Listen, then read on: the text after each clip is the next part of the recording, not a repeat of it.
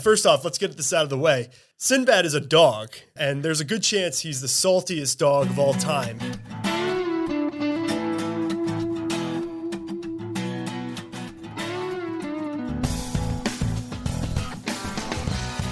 Hi, everyone, and welcome to the Power Motor Yacht Podcast, your berth for the best stories in boating. Each week, my colleagues and I will bring you everything from salty stories to thought provoking trend discussions, as well as interviews with the most interesting characters to ply the sea. Whether you're listening from the boatyard, your slip, or hopefully well underway, we're glad to have you aboard. I'm Simon Murray, and this is the Power and Motor Yacht Podcast. Today, I'm joined by author and historian Mike Walling. Mike, I don't usually need to assure our listeners, but everything we're about to talk about is true. I just wanted to make that clear because the legend of Sinbad kind of smacks of the fantastical and maybe even absurd for contemporary times. Yeah. Everything is true. And the stories I have, the information I have, came from the men who served with him, which is uh, some going back to 1937. Which is huge because I think I probably was just scouring the web and I came across Sinbad, the story of Sinbad, and you were like the first name that popped up um, because of your involvement with with him. Once we got talking, one of the things you made like abundantly clear early on was that of all the guys, of all the men that served with the with Sinbad, none of them are alive today, right? That's correct. So you're pretty much the the last surviving person that could give an account of Sinbad. And, and first off, let's get this out of the way. Sinbad is a dog, and there's a good chance he's the saltiest dog of all time since he served with the Coast Guard in the Second World War. Now, I know a lot of people probably listening, whether they go hunting with a dog in their John boat or have a cherished family pet slobbering all over their, their bow rider, they, uh, they probably believe it to be true that what that you know either their good boy or good girl is the saltiest dog of all time but uh, objectively speaking sinbad pretty much owns that title right? Yeah considering he went to sea at about six weeks in the beginning of 1937 and i think it was retired in like 1949 off the coast guard cutter campbell. She was a, one of the most beautiful ships. She was a 327 foot secretary class. He had no other home until he retired to barnegat coast guard station. Right where he passed away right? Yeah, he died. Uh, I think December 1951 and was boarded, uh, buried with full military honors. And he was, I think he was about 13 years old when he died. About that, yeah, 12 or 13. He had a lifestyle that would have killed most humans. right. 13 years.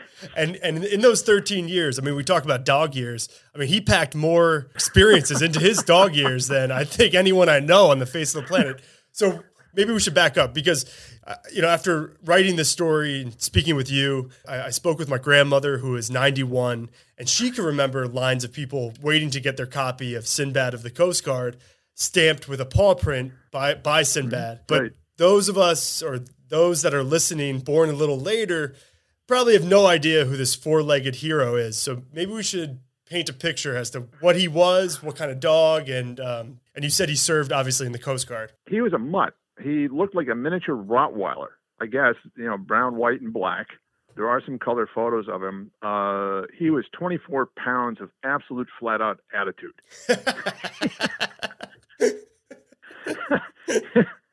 which which you would you would expect nothing less of a sailor. I mean, he really I think he really lived up to that uh, position. But yeah, no. So speak with me about some of the stories you heard. So in 1940s, the U.S. is I think it's at war already mm-hmm. w- with Germany. So how does Sinbad get aboard this this cutter? Uh-huh. How does it happen?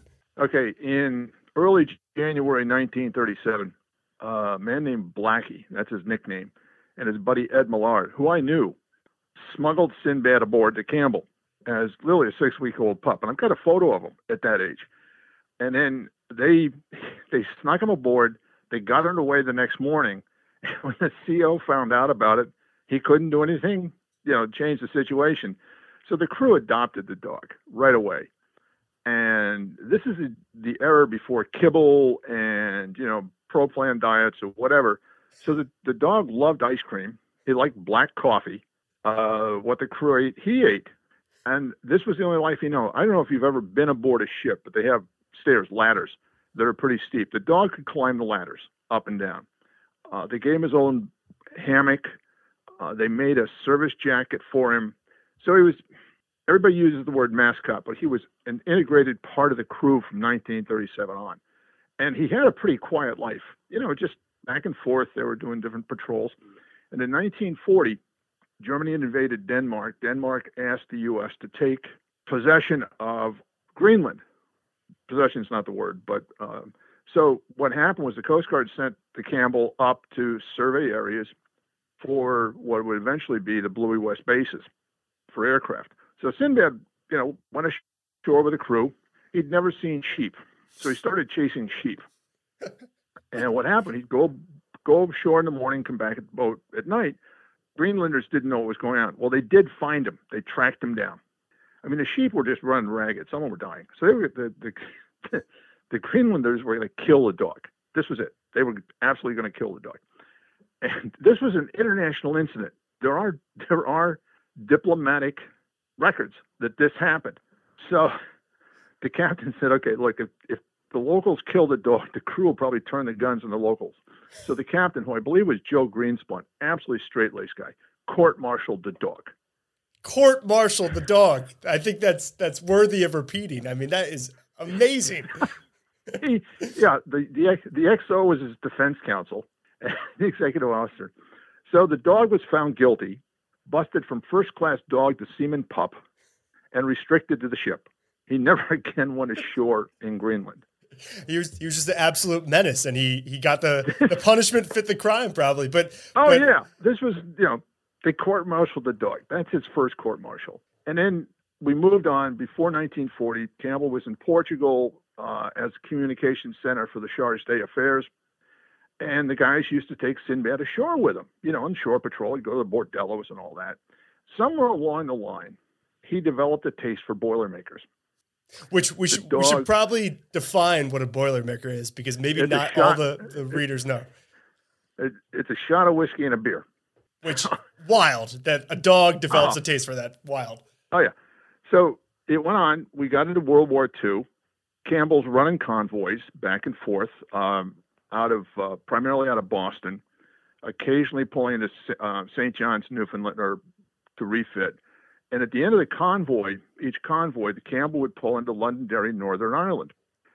And there would be a, a piece in the society page that Sinbad was back in town.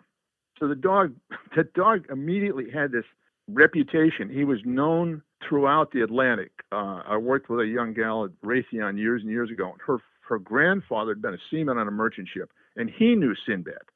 So the dog just was he was all over. He was essential. The, the Campbell was rammed by a U-boat, slid open the side, uh, wasn't sinking, but they took off most of the crew and just kept the skeleton crew. And Sinbad was deemed essential to the ship, which says a lot. He was, yeah. The guys loved him. I'll give you a brief story. I was a, a, an ensign in the Coast Guard, first assignment back in the Coast Guard Cutter Spar, buoy tender out of Boston. And I had to fly to New York to go to Governor's Island for schooling. And I'm in Logan Airport flying Eastern Airlines. Now, back 1971, I could fly military standby real cheap. And uh, this gentleman comes up to me. I'm in uniform. He says, Ensign. I yes, sir. He said, is Campbell still in commission? Yeah, she's up in Portland. He said, okay, I have a full plate ticket. You take my place. Eastern will roll out another plane. The reason is Sinbad slept on this guy's foul weather jacket and a 20 millimeter gun mount in the Mediterranean in World War II. You're talking 28 years later. So he let you take he his took, spot I, because I took his spot because of I was in the Coast Guard. I knew who Sinbad was, and the love went that deep, that long. So and just just on, knowing his name allowed you, yeah, you know, these benefits yeah, it was it was an interesting run. So that got me intrigued. But it was years and years later until I started writing my first book, Bloodstained Sea, that I really got all the dirt on Sinbad. We go to the reunions, and the guys were just full of Sinbad stories. And so he really there was a love that ran really deep for a long, long time. And you and I talked about it. I, I'd like to think he was really the first therapy dog. This was a bit of sanity in an insane world. Yeah, so let's go into that for a little bit. Like, so you mentioned before uh, a mascot, and maybe most of the, the listeners nowadays would, would think of a sports team's mascot, but really, Sinbad was, like you said, like the very first therapy dog, right? Yeah, and, and through the years, centuries, uh, military groups have adopted dogs, cats. I think Spencer, one of the 328s, had a, a pig that nobody's talking about. But these were an integral part of what they were. But Sinbad was notorious. Uh, there was a Life magazine article about him.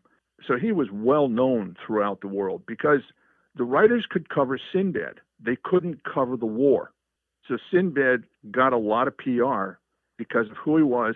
And through Sinbad, they could sort of say what was actually going on with the war in the North Atlantic. And Sinbad was, like you said before, I think, that he was part of the World War II theater. I mean, he saw action countless times, right? In countless battles. He, he went through the Battle of the North Atlantic, which is truly the what was the longest battle of the war. It started on September 3rd, 1939, didn't end until May 8, 1945. And he was part of it right through from the very get go before we actually got in the war. We're running neutrality patrols up until Campbell was pulled out in mid 1943, and then she was sent to the Pacific. So the dog covered two of the major theaters of war for years and lived to tell the crazy. tale. I mean, you know, that's Oh, yeah. that's the most amazing part is that he survived and and these guys clearly had a a good rapport with him, a good relationship, and and maybe maybe that is a big part. It's hard to to say definitively that they made it to the next battle because of a dog, but really, I think he, like you've said before, he elevated the uh, the energy and and and Yeah. kind of calmed everyone down, which is important. Well, and not just Sinbad. I, I'll, I want to tell you a funny story about Sinbad and another ship. I was out in the Slater in New York, sitting on a table one time at the deck one time, and the gentleman comes up with a ball cap, the Moffat, sits down. He says, "Saw my Coast Guard." He says, "What do you know about Sinbad?" I said, "A fair amount." He said, "Okay, the Moffat was a ship along with Campbell in an escort group." He said, "This guy said." Sinbad almost knocked him over getting on the bus to the beer garden in Argentia, Newfoundland. And that's yeah, no, sorry. and then there's a um, in Moffat and Campbell, or Campbell was at the end of a convoy in Italy, and they blew the whistle. Ship had to get underway. There's no Sinbad, no Sinbad, and the guys messed around for two hours. Now, missing movement in wartime is a really serious offense. So finally, Campbell had to get out of the way or get underway. Moffat's pulling in as Campbell's pulling out. So they, they signal Campbell, or Moffat, excuse me. Moffat says, okay, we had to leave Sinbad behind. Look for him. Moffat says, okay, no problem. We'll look for him and we'll bring him over. Well, the guys arranged to meet at a bar in Scollay Square. Campbell got into Boston a little bit after Moffat. Moffat went ashore. Sinbad went ashore. They go into a bar. The dog gets on the bar stool and he's the first one served. Campbell shows up two hours, three hours later. Sinbad's three sheets to the wind, sleeping off on the newspaper, on the newspapers in the corner. But the, the dog, the dog would go on liberty, and he had a collar, and they, they would stitch coins from where they'd been on his collar, and that was his liberty collar, and they'd turn him loose, and he'd he'd hit Boston, uh, Scollay Square, and the guys would come along behind him and pay his bar bills. When he wanted to get back to the ship, he stood in a corner on a cab, and a cab would pick him up and take him back to the ship. I can't get a cab in Boston. right. I mean, I mean, it's absolutely amazing. I mean, this is literally a booze hound that Oh yeah, is just uh, he's just a true sailor going out there with the rest of them, being rowdy and drinking like the rest of them. I mean, but there was something different. The book that came out, Sinbad of the Coast Guard, was toned down. I mean, it's really the stories in there are true. George Gray did a great job illustrating it. George Foley wrote it. It's a beautiful book, more of a young adult version. Mhm. But Sinbad had a, there was a more serious side to this. Um, Sinbad's notoriety was national, and people would write him letters. And there was a letter from uh, Boots down south. Well, Boots' master was, I guess, an ensign on a battleship. And Boots is going through all the angst. Well, it's obviously Boots' mistress. It's a story of a woman whose son's at war. You know, you must have a big ship because they're on it. My son's on a ship. They can't have dogs, on and on. But it's just this this heart wrenching story of a woman trying to understand what's going on. So the XO wrote back like a three page letter and explained. Sinbad said, Yeah, oh, I know what it was. Boots was, was questioning Sinbad's morals. so you you get the picture. This this probably came out of a very religious family, and and, and not denigrating that, but you know, I was like, okay, what are you doing drinking? Right. Um, right. but Sinbad, he said, my job is to keep my crew happy. Uh, yeah, I don't have you know maybe the best morals in the world, but number one, I'm a dog. Number two, it's war. Number three, this is what I do, and it's a wonderful letter. Uh, I have a copy of it. I think I've got the only copy of it, and I've uh, typed it up. But so Sinbad got a lot of PR, but he was also a way for people to write something different than to the editor or their sons or their daughters, husbands, uncles, aunts, and just express what they were feeling, you know. So it was pretty cool. And Sinbad was just all over the place. The darn dog. I mean, he got in more trouble like you're saying, he's he's very symbolic and and everyone can kind of see, you know, whether it's a loved one that's gone off to war, they see see that in the dog, or or they just they feel a sense of this dog represents a side of the Coast Guard that it's fun or um, a, a lighter, side. if you will, a lighter side of war. But the, the crew a couple of times already kill them. They're coming back early summer, beautiful, you know, summer's day in the Atlantic. It's real quiet. All of a sudden, this massive explosion goes off real close to the ship. I mean, about blows the ship out of the water. Everybody's going to general quarters. They're running like crazy. They didn't detect the submarine. They didn't know what was going on. They come up on deck, and Sinbad's holding his piece of line, rope in his mouth. Well, what happened? They had what were called Y guns that threw 300 pound depth charges off the side of the ship.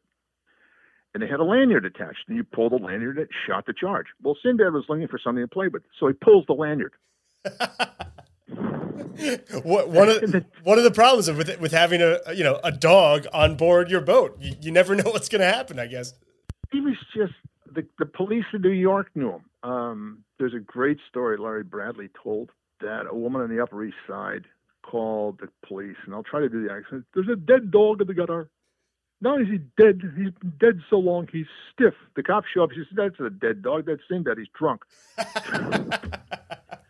I'm giving the wrong impression of the dog. No, no, no. I, I think it's fair. I, I think I think that you know I was going to say that they they made an animated kids movie about Sergeant Sergeant Stubby, which was uh, another mascot, um, and I, I, don't think it did very well in the box office. I think it bombed. Yeah. So there's a good chance that maybe the listener hasn't seen it, but I, I kind of was wondering. Stubby served in World War One. He was also a mascot, mm-hmm. and uh, he was more on like the the ground warfare side.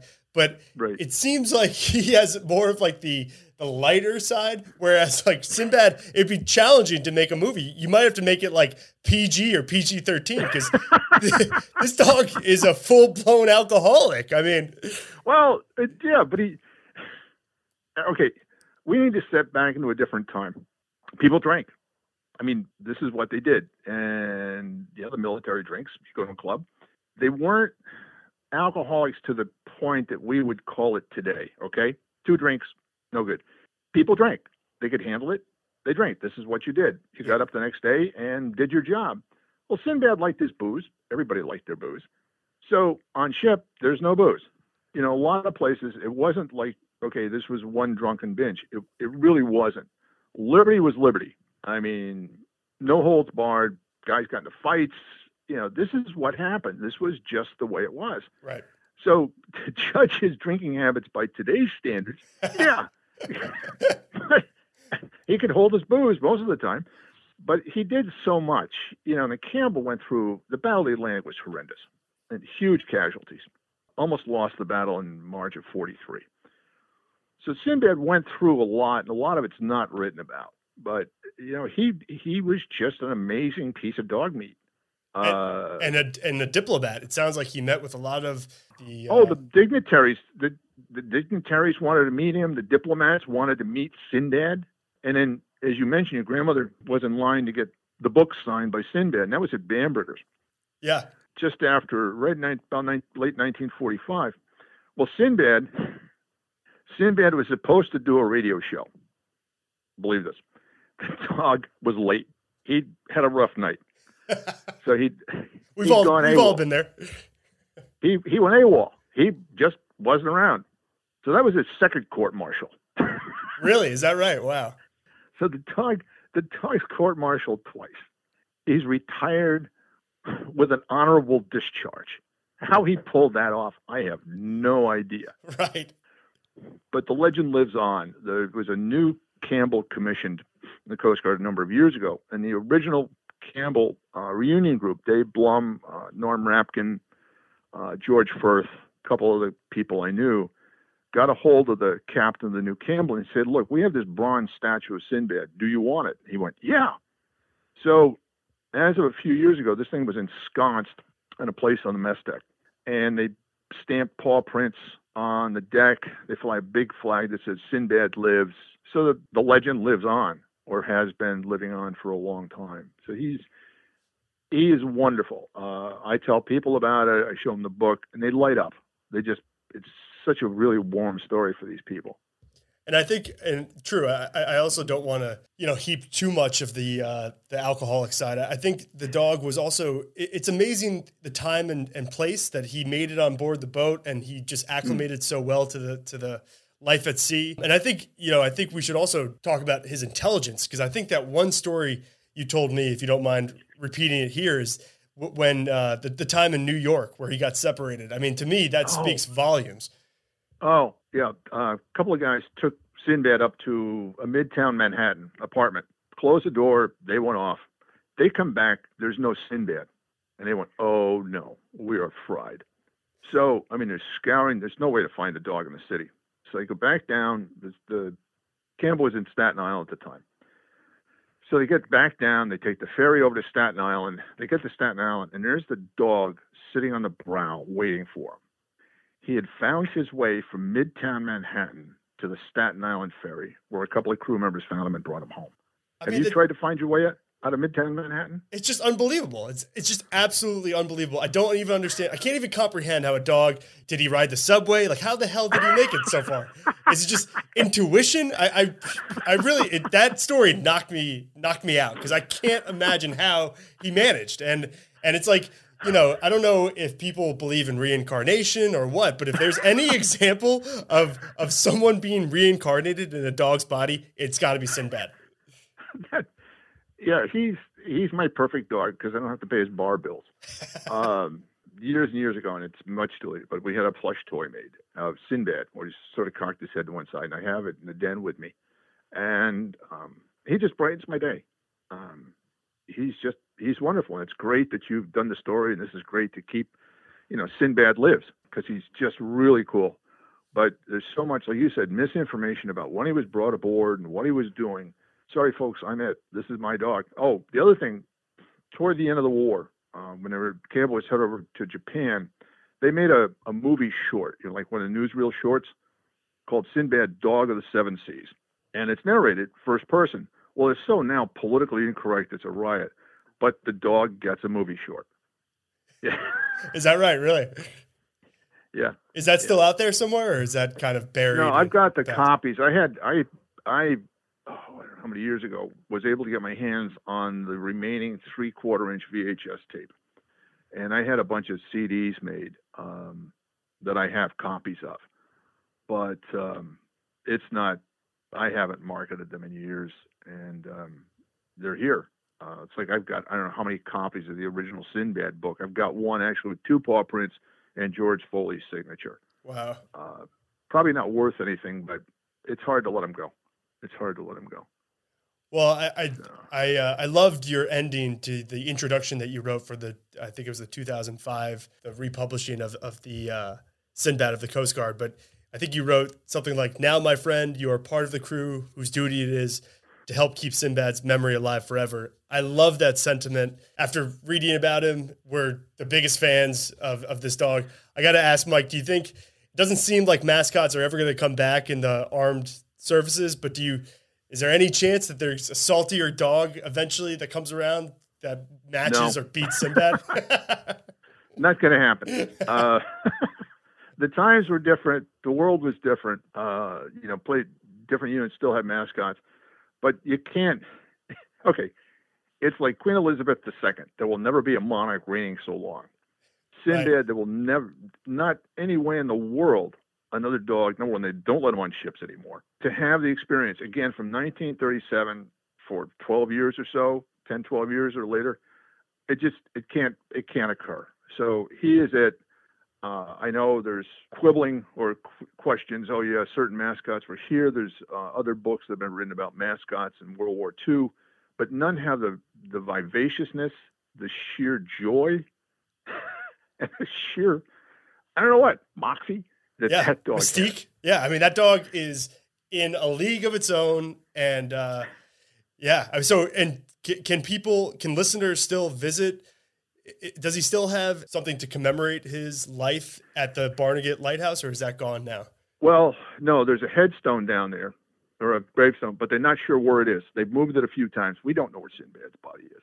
Okay. Uh, but when he got to Barnegat, it was very convenient. It was walking distance to a bar.